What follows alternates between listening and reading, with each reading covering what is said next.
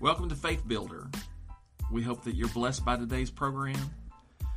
It is our desire, our aim. The reason why we make the effort is to be an encouragement and a blessing to the listener. If you have any questions, we would love to hear from you.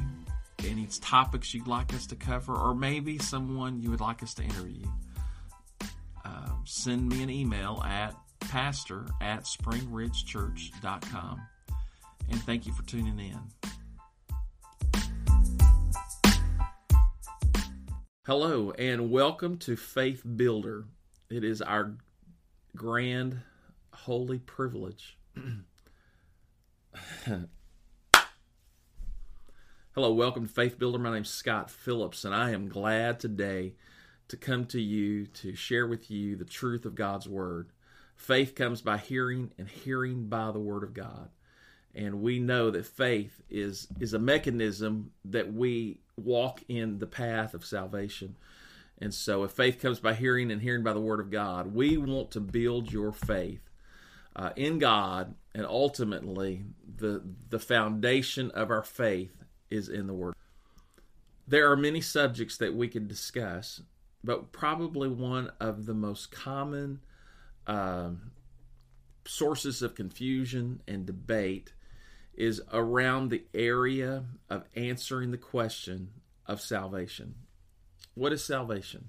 Salvation uh, in a Christian setting is the, the belief that that that Jesus came to save us from our sins.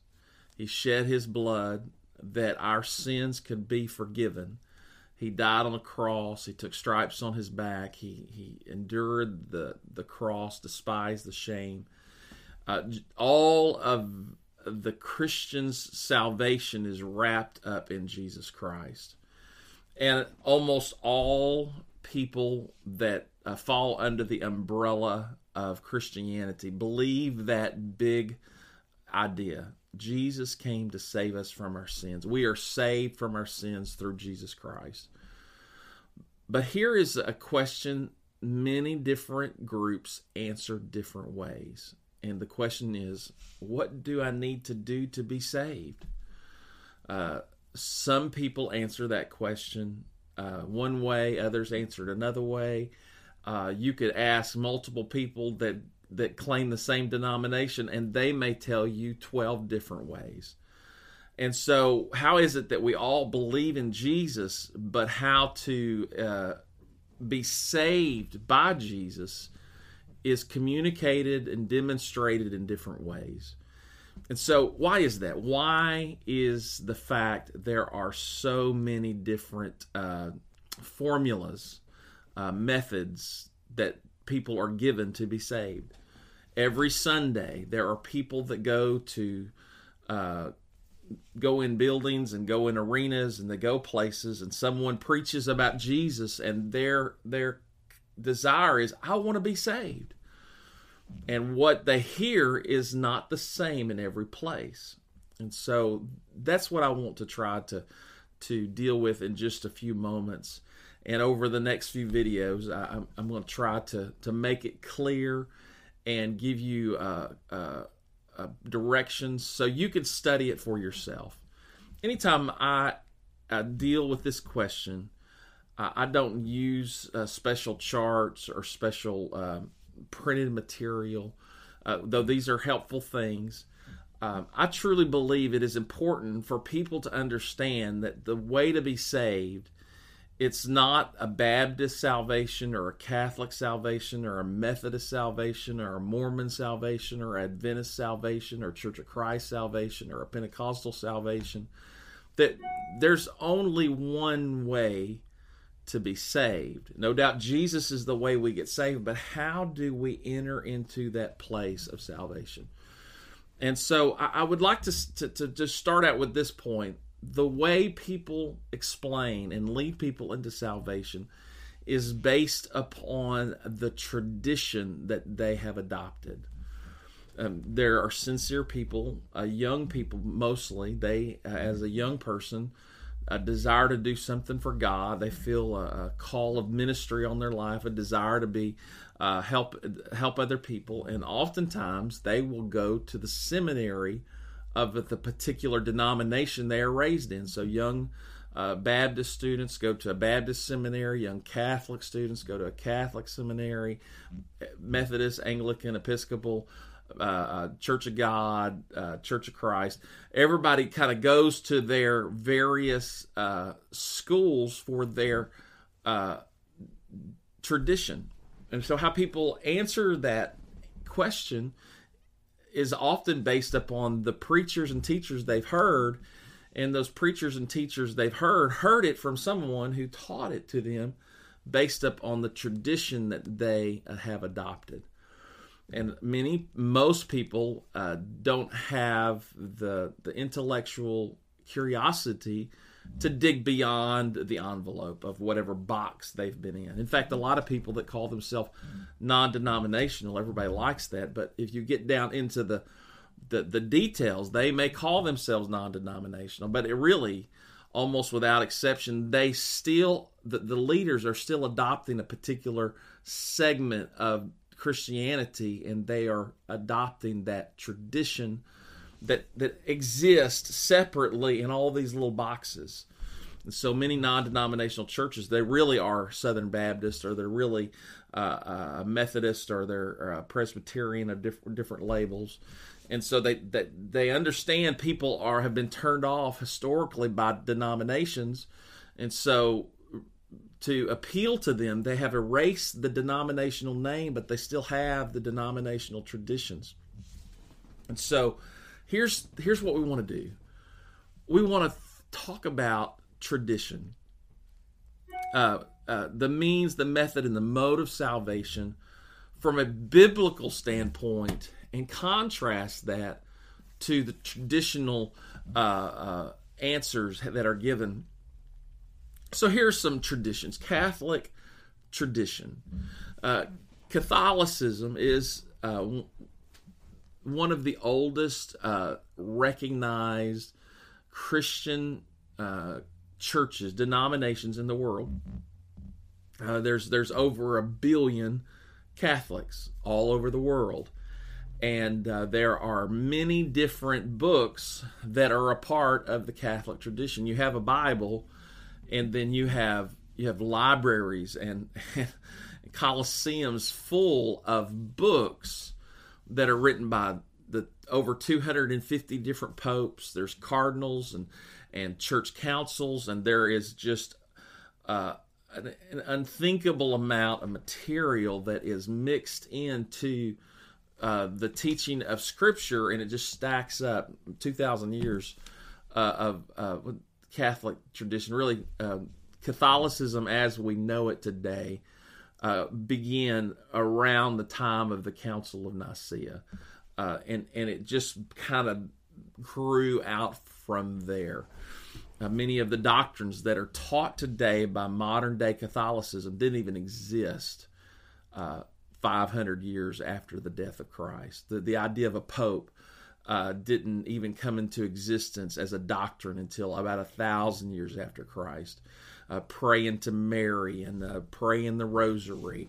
Uh, it is a tradition, and people are taught in this tradition, and there's all kinds of stuff in Catholic tradition that that not only isn't in Scripture, but Scripture plainly states, "Don't do this." and don't and avoid people that do this but catholicism has embraced it and it's a part of their tradition and from catholicism there was a reformation. And and the reformation was born from the fact that that that priests of that day religious leaders of that day were rebelling against the current tradition. And so they desired to reform christianity. They didn't really try to, to change all of Catholic tradition, just the parts that they disagreed with. And so there was born the Reformation. I'm talking in real big ideas. There's a lot of detail, a lot of interesting history.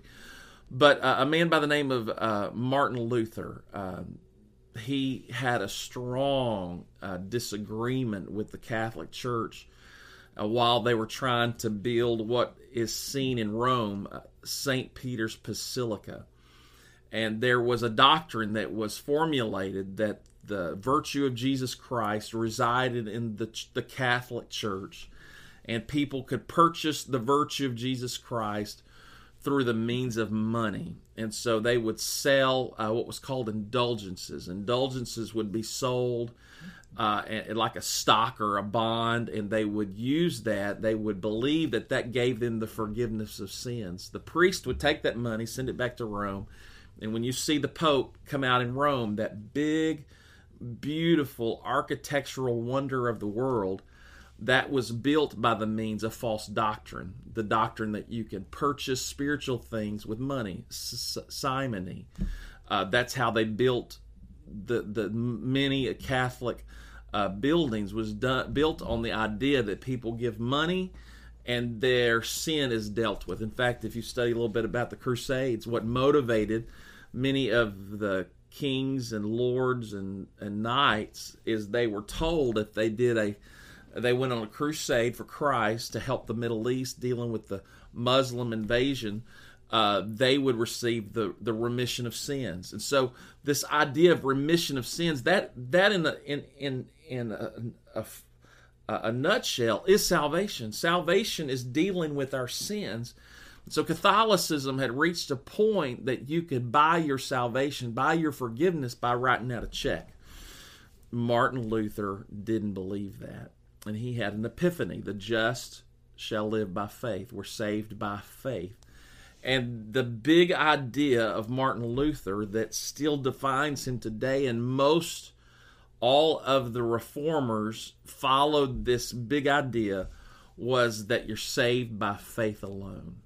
It's a tradition that was in response to the tradition of Catholicism. Catholicism had become such a corrupted and perverted form of Christianity that the response to this error is they made a declaration that seems to be virtuous in comparison but it is it is an error and a a falsity that is as great as the Catholic uh, the Catholic was uh, you have to do all kinds of things to be saved. You've got to pray so many Our Fathers, Hail Marys, uh, penance, uh, and even you do all that, you may go to purgatory, and your family could pray you out or pay you out. You just never really saved in Catholicism.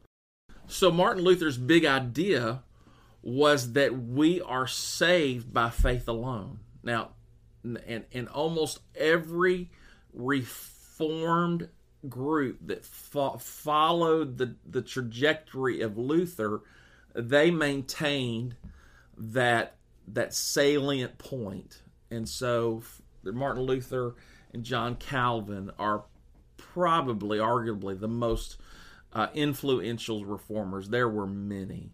Uh, the, the, the seeds of the Reformation were planted because there were people that died to translate the Bible into a language the common people could read it.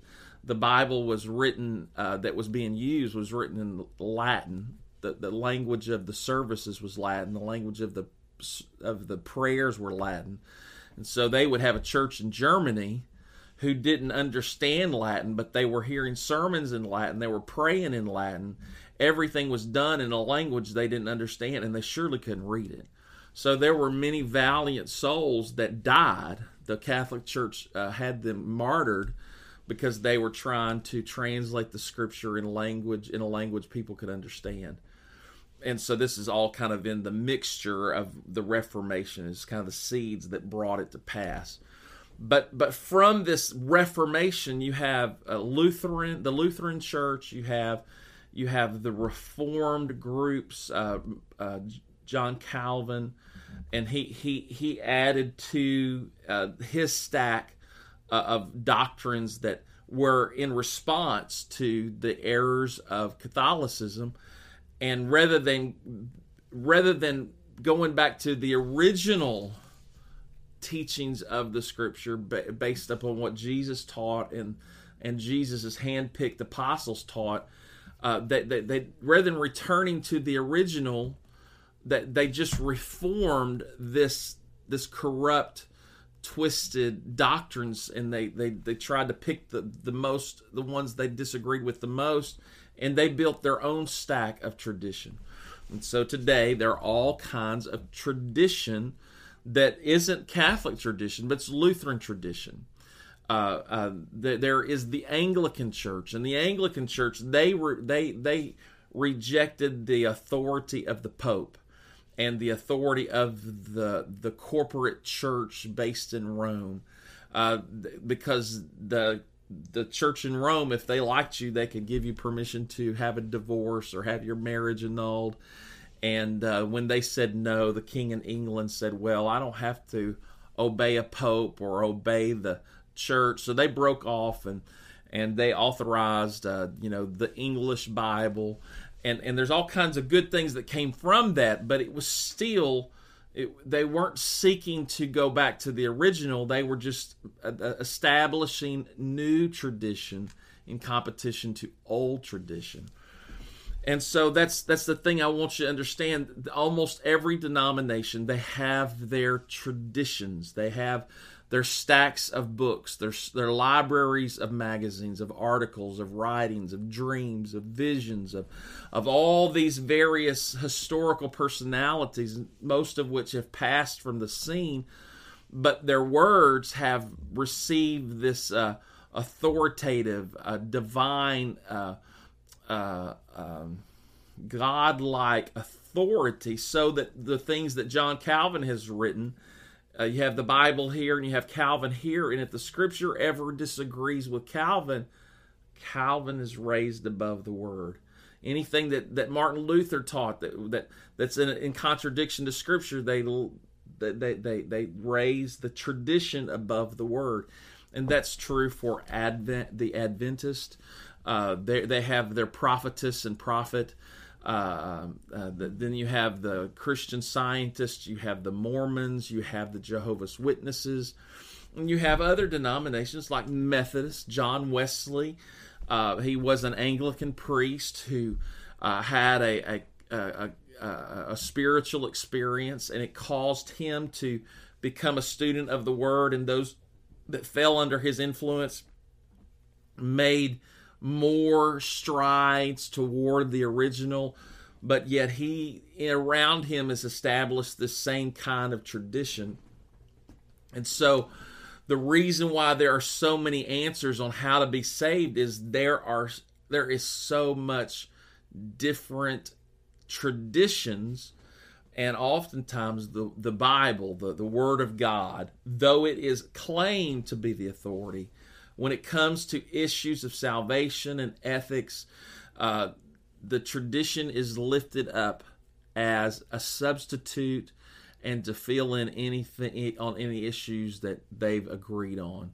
I had had a, a I was a part of a meeting connected to a private school that my children were going to, and, and it was mostly a reformed. Uh, the, the, school was started by a, a, a, re, re, a reformed church, and the people all were reformed believers.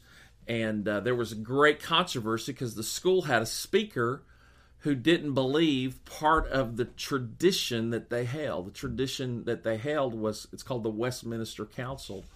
And the Westminster Council, it's it's the traditions they have chosen to believe, and much of what is written uh, it stands separate from the Word of God because of these practices and, and recommendations and teachings. Uh, in some ways, they are uh, they're opposed and even uh, go against what the Scripture says, fill stuff in and all kinds of stuff. And I remember they were arguing, well, this man doesn't believe all of the Westminster Confession and and I you know I'm I'm not a reformed believer and I didn't really understand at that time really why they were so passionate about this extra biblical document this council if you will. And and I just said well does he believe the Bible? And they all looked at me like I had fallen out of a tree because I said you know I don't believe in the Westminster Confession either. There's a lot of stuff in there that's that's that's not biblical and you know they invite me to those meetings anymore. Again, tradition. Tradition is the thing that makes people receive the reason why people receive different answers to how to be saved, that question. So, this is what I want to leave you with. Jesus actually spoke to tradition. In Mark chapter 7 and verse 13, Jesus said that making the word of God of none effect through your tradition. He, he, recognized that the problem with the Jews accepting Jesus as the Messiah is they believed a lot of things that were not in the Torah, but they were in the Jewish tradition. Uh, and and I remember when I, I heard I read this uh, a few years ago. Ago, I went to a, a uh, Jewish synagogue to learn, uh, familiarize myself with with uh, Hebrew, and they were teaching the Hebrew alphabet and the Hebrew letters and how to how to uh, write them and recognize them and read them and and ultimately learn some Hebrew words. And uh, they're all Jewish people. There's me and another guy that was there uh, that weren't Jews, but it was open to the public. We went, paid for a little booklet, and I went. We went there for a number of months. And one day, the uh, the the teacher was relating something that their rabbi had taught on the previous Sabbath, and what he had taught was about Isaac and and Abraham sacrificing him to Jehovah. And this is what she said. Well, our rabbi told us the reason why that uh, Isaac didn't resist is because Isaac was a a special needs child and didn't have the ability to resist. And I was just like, "What?" And she said, "Yeah, that's what our rabbi said." I said, have, "I said, have you read the story of Abraham and Isaac. These are Jews. Now, now I just want you to understand it's fundamental to be a Jew to understand Abraham and Isaac because Isaac is where the seed of Abraham flowed. That's where the Hebrews came from, was from Isaac, Isaac, Isaac's children, grandchildren. And she looked at me and she said, Now, I'll be honest. This is a woman in her 50s. She said, I'll be honest. I know we call ourselves the people of the book, but most of us have never read it. I just was like, really? You've never read the story, read the Bible, the Torah about Abraham and Isaac? She said, no. And we, we ran, went around the table, and over half the people had never read the story. And so they are taught that the Bible is not absolutely true what is true is however their rabbi teaches them. His personal interpretation becomes the truth. And I looked at them, I said, Well, do, do, you believe in absolute truth? And they looked at me like I fell out of a tree. And they're like, What do you mean? I'm like, Well, if the Bible says it, it's absolutely true. And they all were almost like, No, oh, no, no. The only thing that is true is what our rabbi tells us is true and that's that's the mentality Jesus came to the Jewish people and Jesus told them that through your tradition you've caused the word of God to have none effect. Jesus said in John chapter 5 and verse 39, "Search the scriptures, for in them think ye have eternal life, and they are they which testify of me." Jesus said, "Search the scriptures. Don't search your tradition. Don't don't don't ask your rabbi. Don't don't listen just to your family members. What does the scripture teach? Because in the scriptures is where you will find salvation." In Acts seventeen eleven, uh, the writer Luke says uh, uh, uh that the, the church there in 17, these were more noble than those in Thessalonica in that they receive the word with all readiness of mind and search the scripture daily to confirm what was in the word. In, in John chapter 7 and verse 38, Jesus proclaimed, He said, He that believeth on me, as the scripture hath said, out of his belly shall flow rivers of living water. And this is so important it doesn't matter what the rabbi says, the preacher says, the teacher says, the disciple says, the, the, the pope says, uh, some reformer says. What does the scripture says? Because Jesus said, if you, we believe on him as the the scripture says, out of our belly shall flow rivers of living water. And I suggest to you the reason why many people do not have an overflowing faith experience is because they believe in Jesus in a way that's not scriptural or biblical. And so, the thing that I would say to you this is my pursuit. What did Jesus teach, and what did his disciples, who he chose to build the church, who he chose to establish the church, who he told them, Whatsoever things I have told you, teach them when when I when you go and preach and establish the believers, what did they do and how did they answer the question, what do I need to be saved? And so the reason why I call myself apostolic, I call myself apostolic is because I follow after the tradition that is found in the scripture that was established by the apostles. How how did they answer the question, what do I need to do to be saved? How did they baptize those who wanted to be saved? What did they teach them? How did were they to live? What was their value? What was their priority? And I would say to you, no matter what your denomination is, no matter what your tradition is, we must be sure that what we believe, practice, and have experienced is scriptural and not simply tradition because tradition is the enemy of truth. And it is it can be quite controversial.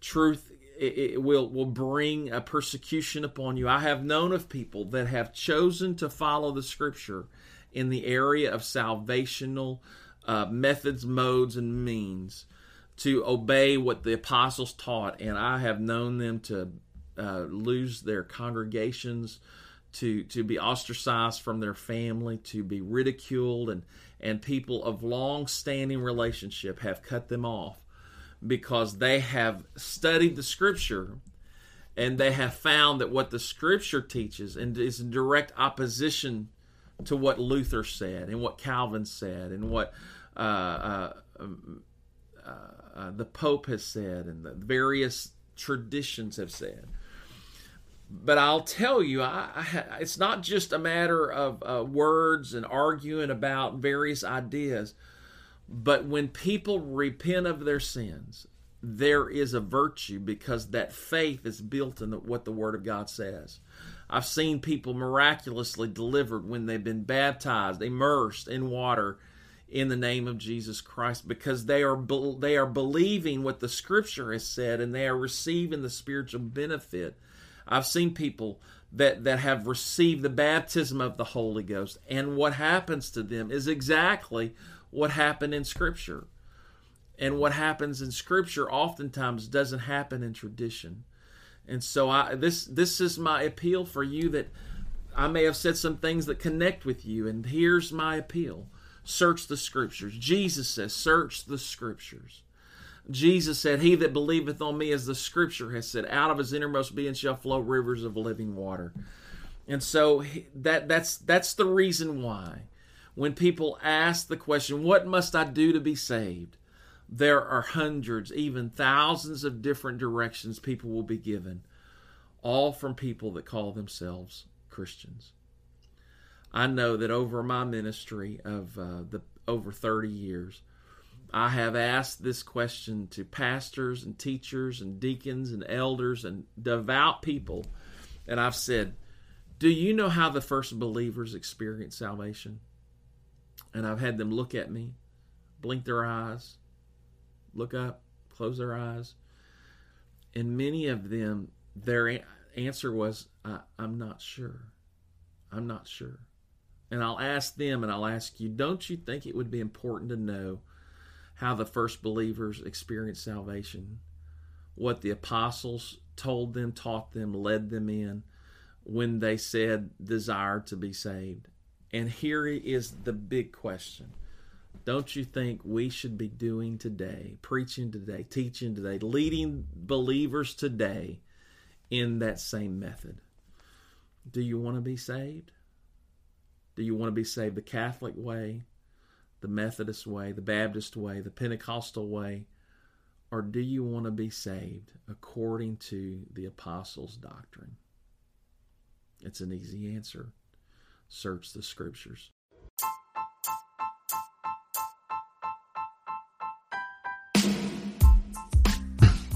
Hello and welcome to Faith Builders. This is Scott Phillips.